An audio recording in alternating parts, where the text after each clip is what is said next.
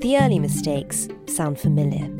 Not enough testing or PPE, senior figures breaking lockdown. But in the past couple of months, has Scotland managed to get a grip on the pandemic in a way that England hasn't? The big difference was that Nicola Sturgeon is aiming for elimination. She wants to get it right down to zero. Over the last fortnight, Scotland has recorded very few deaths from coronavirus. Is it following a completely different strategy?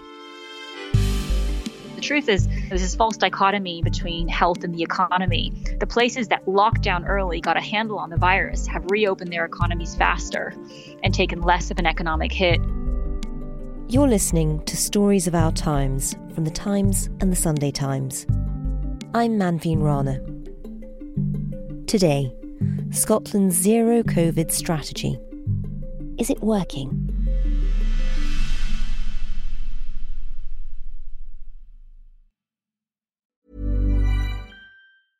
Jewelry isn't a gift you give just once, it's a way to remind your loved one of a beautiful moment every time they see it. Blue Nile can help you find the gift that says how you feel and says it beautifully with expert guidance and a wide assortment of jewelry of the highest quality at the best price. Go to BlueNile.com and experience the convenience of shopping Blue Nile, the original online jeweler since 1999. That's BlueNile.com to find the perfect jewelry gift for any occasion. BlueNile.com. When you make decisions for your company, you look for the no brainers. If you have a lot of mailing to do, Stamps.com is the ultimate no brainer. Use the Stamps.com mobile app to mail everything you need to keep your business running with up to 89% off USPS and UPS. Make the same no brainer decision as over 1 million other businesses with Stamps.com. Use code PROGRAM for a special offer. That's Stamps.com code PROGRAM. Hello, everybody. Thank you for joining us again today. Let me start as usual with an update on the most recent COVID 19 statistics. In the middle of July, for seven days in a row, something extraordinary seemed to be happening in Scotland. I'm pleased to report that no deaths were registered during the past 24 hours. No deaths were registered. No deaths were registered. And uh, it's worth just noting that today is the sixth day in a row in which zero deaths have been registered. And that, of course, means that this is the seventh day in a row in which no deaths have been recorded During the past 24 hours, uh, one death was registered of a patient confirmed through a test as having COVID. Even one death is, of course, one too many. But for us to have had just one registered death of a confirmed case in eight days is a sign of the progress we have made. We have just come out of lockdown, so Scotland didn't unlock at the same time as England did. Mark McLaughlin writes for The Times in Scotland, and he's been studying the Scottish Government's handling of the virus to see if there are lessons that can be learnt. Everybody's saying be on your guard for a second wave. Nicola Sturgeon says at her briefing every single day do not be complacent. It's like a match, you know, it takes a match to burn down a forest. So, yeah, we're feeling a bit happier, but we're not complacent compared to England, where we're still having quite a high number of cases, it does look like Scotland's doing quite well. It does. But this hasn't been a straightforward success story. We did get it bad. In Scotland, it's behind the curve, it's below the curve of England, but internationally, it's, it's not had a great pandemic. In today's episode, we're looking at some of those early mistakes but also a key moment where Scotland, under First Minister Nicola Sturgeon, seemed to diverge from England. And I'll be talking to one of the key scientific advisors to the Scottish Government. But we start at the beginning of the crisis.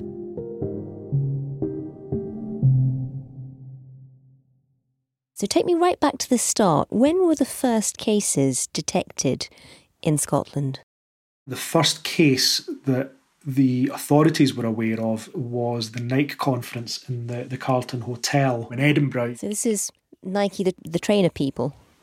Yes, the people that make trainers and tracksuits. It is believed that one of the delegates from Nike HQ brought the virus over to the Nike conference. It actually took hold quite severely at the conference. Really? We, we since discovered there was 10 Scottish delegates at that conference, and six out of 10 of those delegates subsequently tested positive for coronavirus. And it does seem like the contact tracing for this worked, but the Scottish government, uh, the Scottish authorities, didn't tell anyone about it.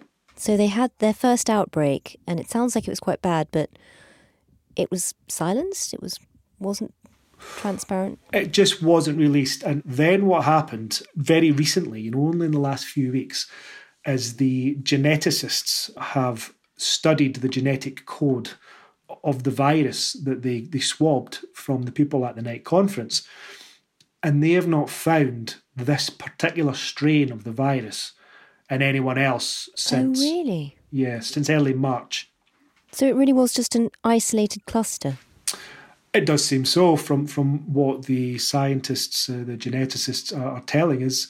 So the the Nike strain seemed to peter out. The strains that did cause the outbreaks were the ones that were coming in from Europe, silently bubbling under, and then they all bubbled up at once. Although that Nike conference did not lead to an outbreak, it, it, it might have made people a bit more alive to the risk. I mean, I live about a mile and a half from the Carlton Hotel. Personally, if I'd known about that, I would have thought, well, that's a little bit close for comfort. The first mistake, I, I think, is they could have been a bit more open. It would be the first of several mistakes in Scotland's handling of the crisis, many of which will sound familiar to people in the rest of the UK. Testing was a big issue. They did not test widely. We didn't seem to have the tests to do it at the start. If we did that, we could have caught these hidden carriers that subsequently bubbled up in, in mid March. How prepared was the Scottish Government for a pandemic like this? Well, I've asked, that was the very first question that I asked all of the experts that I was speaking to. We were about as prepared as we possibly could be.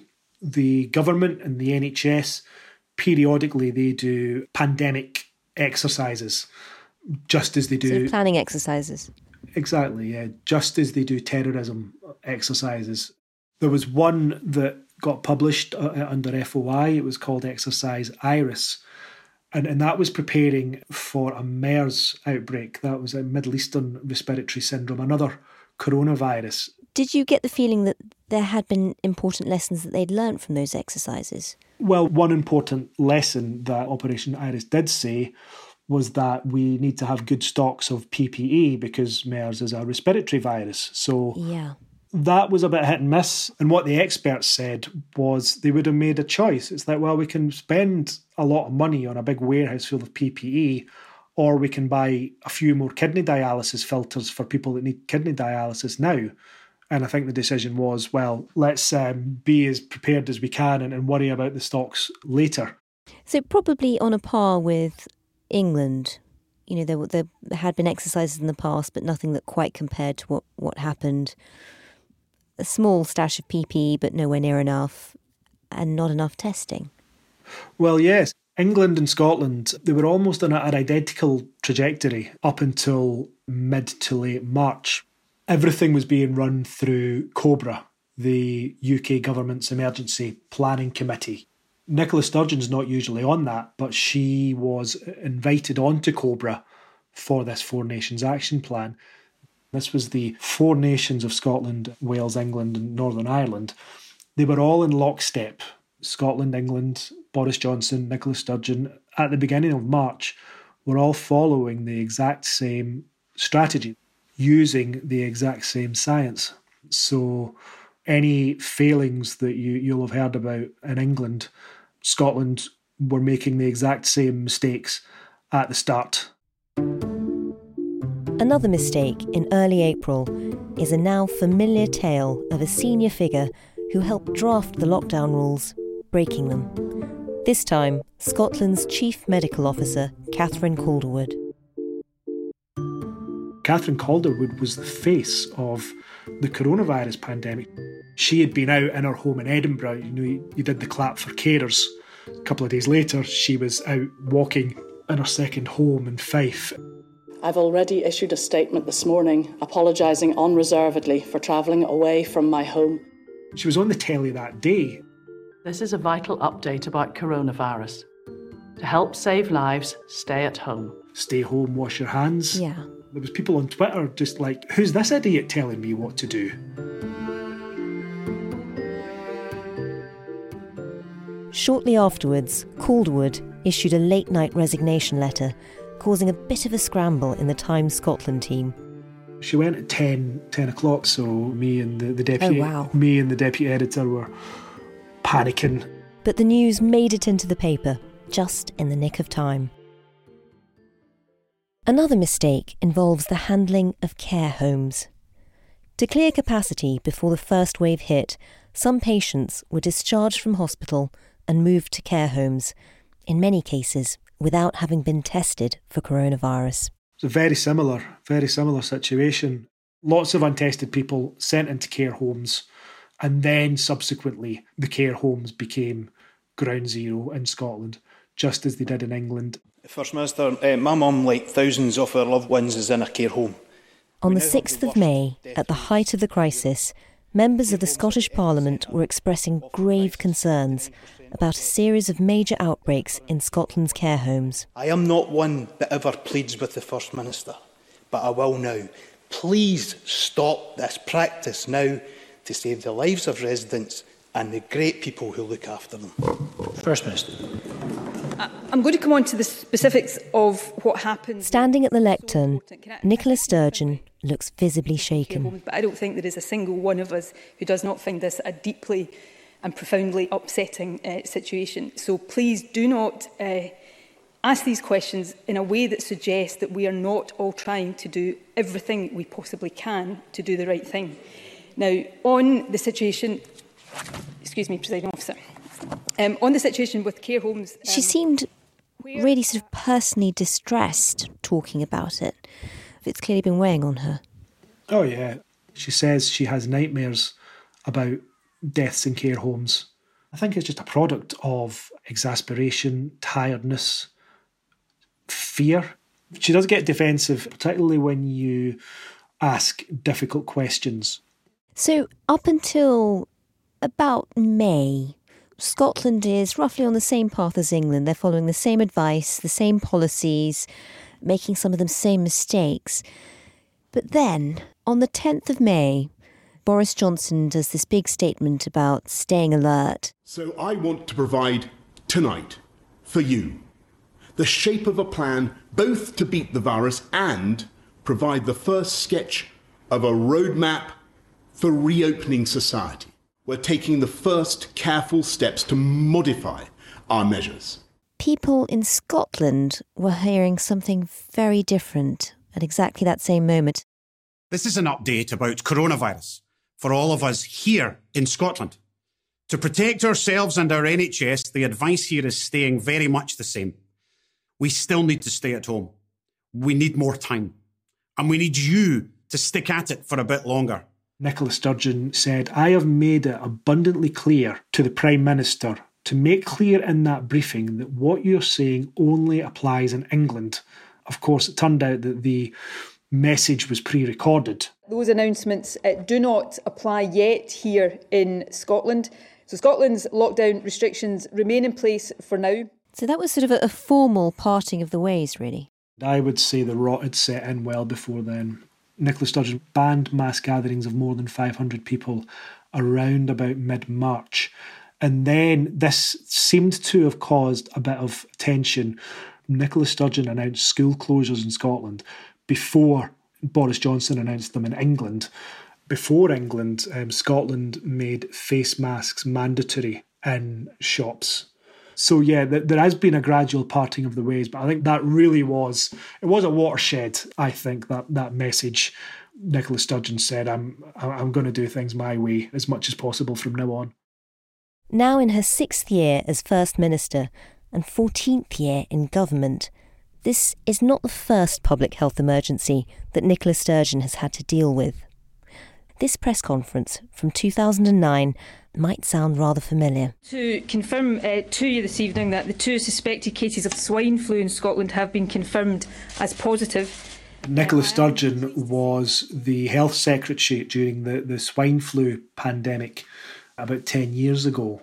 So she'd been through this before. You know, swine flu was not coronavirus, but it had a lot of the same features. The precautionary actions that we've been taking over the last two days have been extremely important. They were doing daily briefings. Uh, that they give us uh, the best prospect of disrupting uh, the spread of this virus. It's experience that some observers think has had a bearing on Scotland's handling of the current crisis. The big difference was that Nicola Sturgeon is aiming for elimination. She wants to get it right down to zero. That's so interesting because in, in England, you know, there was talk, which is still controversial, about herd immunity. And after that, there was always talk about trying to flatten the curve and trying to control the number of cases. But we've never actually talked about elimination. I mean, it seems so much more ambitious and sort of a, a more, potentially a more sort of permanent solution if you can really do it. Mm. How soon did that emerge as something they were talking about in Scotland as a serious aim? Very recently. It's very recently that, that we've been aiming for elimination.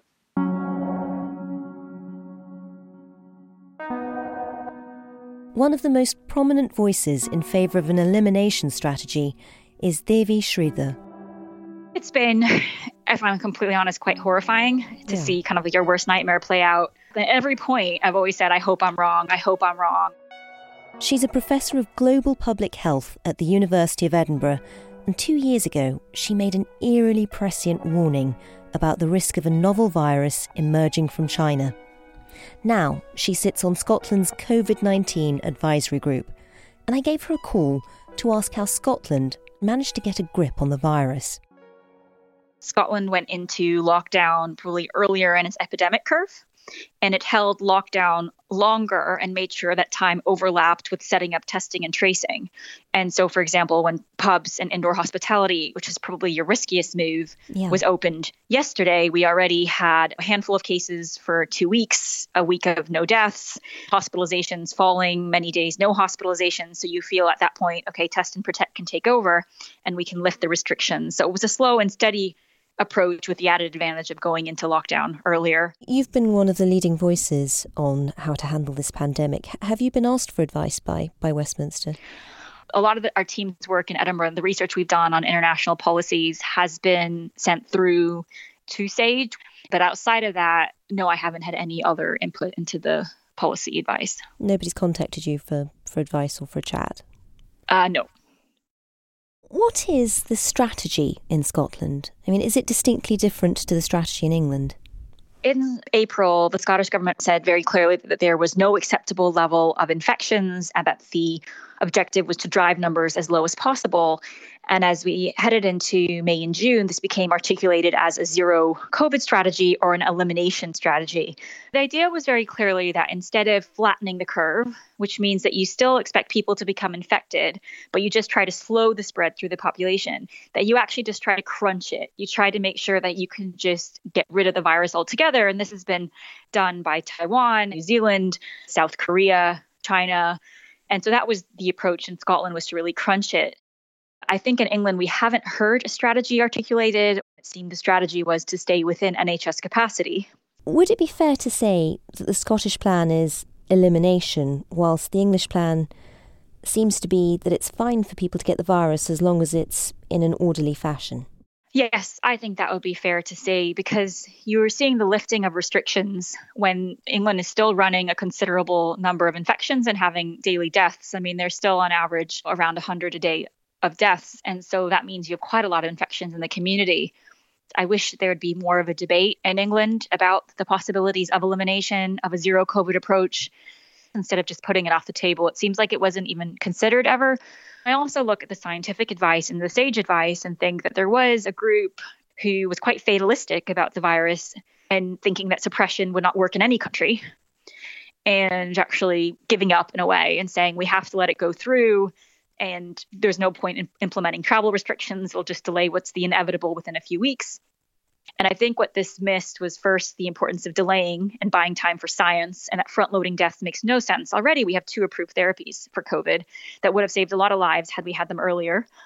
And I think the second thing that was missed is that actually countries could buy time for their populations through eliminating the virus within their national boundaries and then putting in border checks. Purely from a public health point of view, should Scotland be shutting the border to England now? Well, I think the key thing rather than thinking about shutting the border is thinking of how England could probably turn around and adopt a similar strategy. Because if you look at parts of England like the Southwest, they're pretty much COVID free as well. And if you look at Northern Ireland and at Wales, they have a real chance there to eliminate the virus. So, what I would much prefer to see is England actually looking at a more um, regional response and saying, okay, if there are areas that have cleared the virus, how do we make sure those areas are protected? So, would your advice be to Londoners, for example, people in the Midlands, not to travel to the southwest or to, to Scotland f- for the foreseeable? Well, I think the advice would be to think quite cautiously about right now traveling and moving. People do want to welcome tourists, but it has to be done in a cautious way.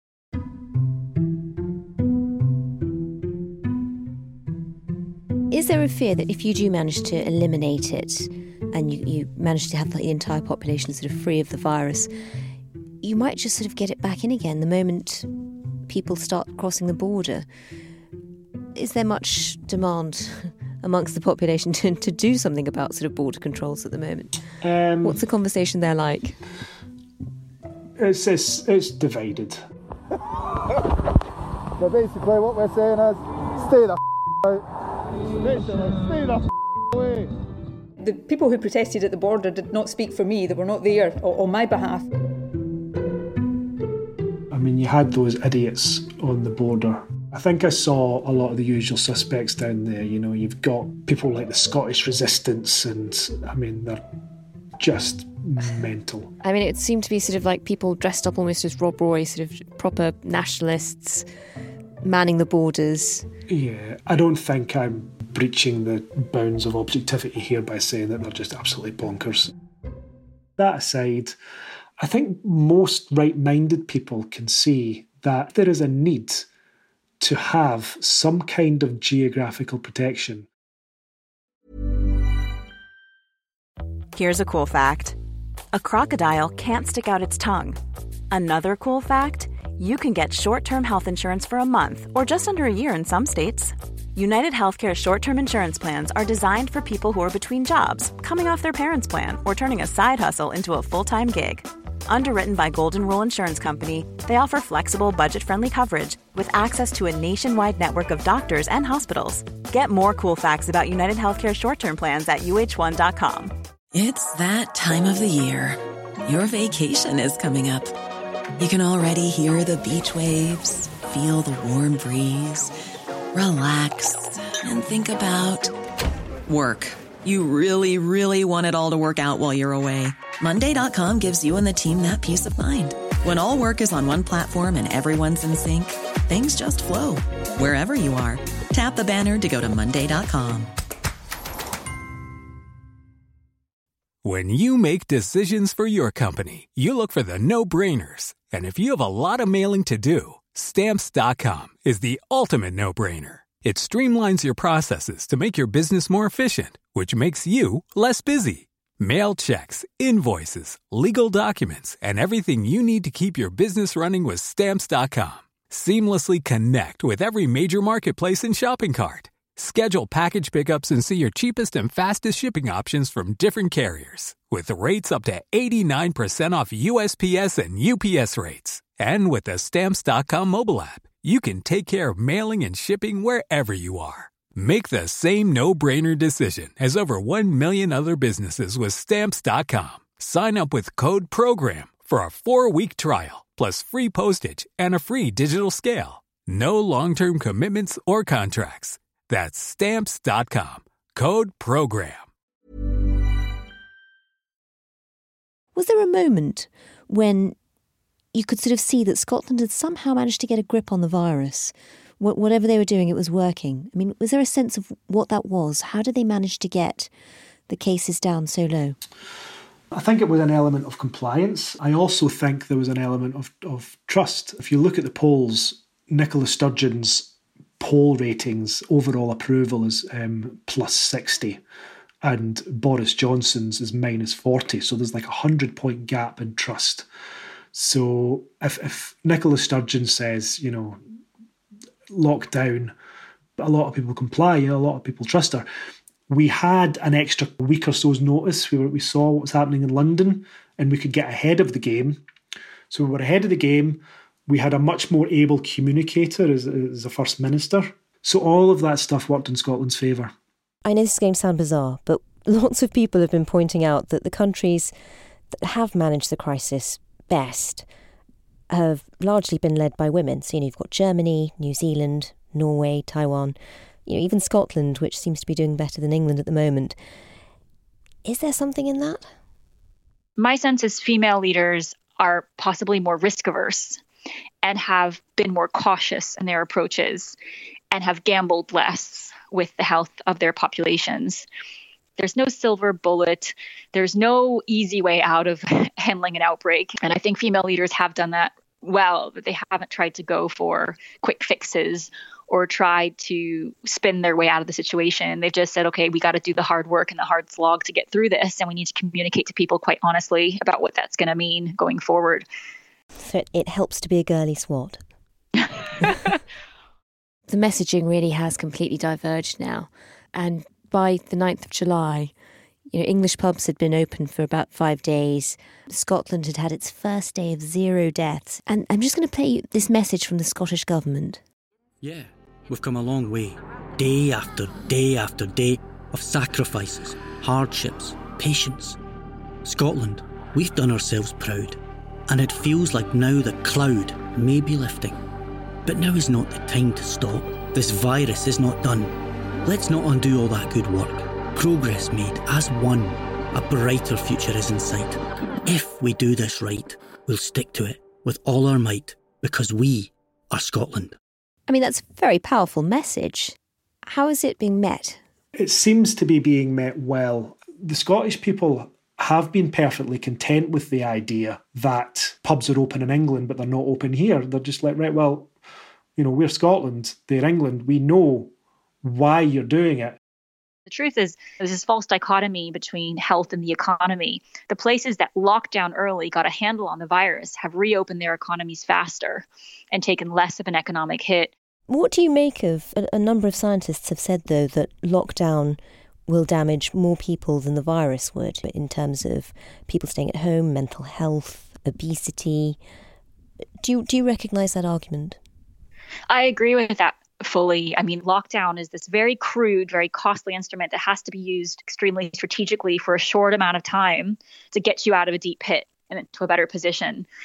And so this is the way, why I think the countries that locked down early made sure their numbers came really low, got their testing and tracing up and running, figured out a package of measures to suppress the outbreak, have done better.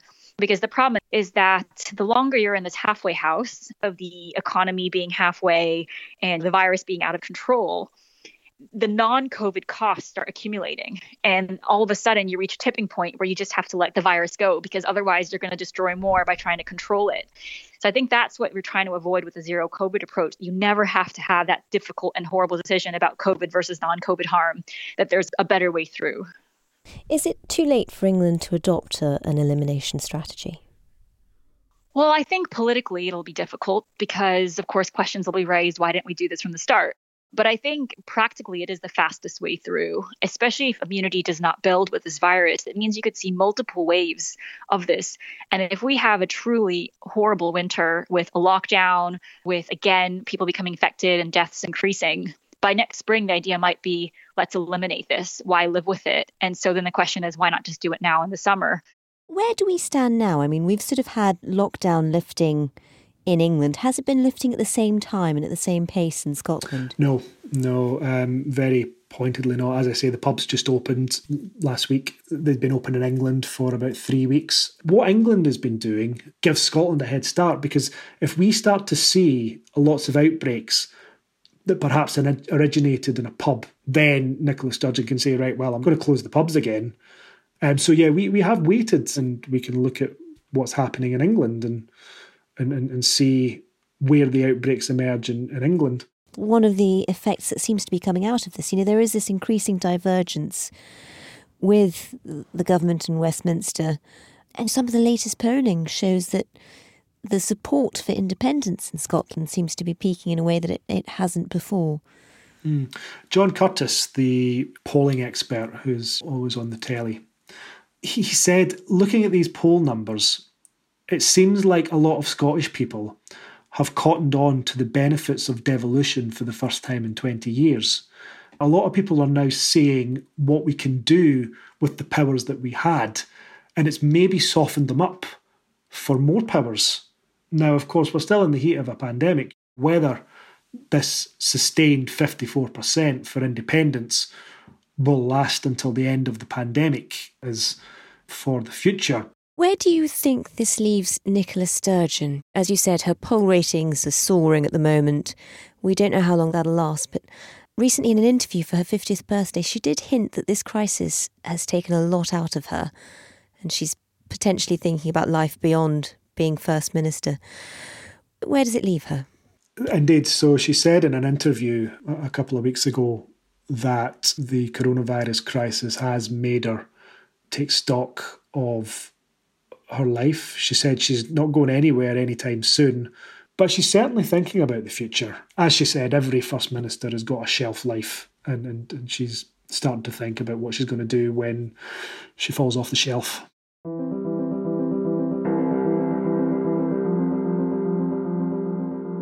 Yesterday, Scotland recorded another day of zero coronavirus deaths. The Scottish Health Secretary, Jeane Freeman, told The Times Although we are still responding to the current pandemic, lessons are being learned. For example, on the supply and distribution of personal protective equipment across health and social care. However, the pandemic and its challenges are not over. We must continue to maintain our vigilance against the virus so we are ready to react to what lies ahead.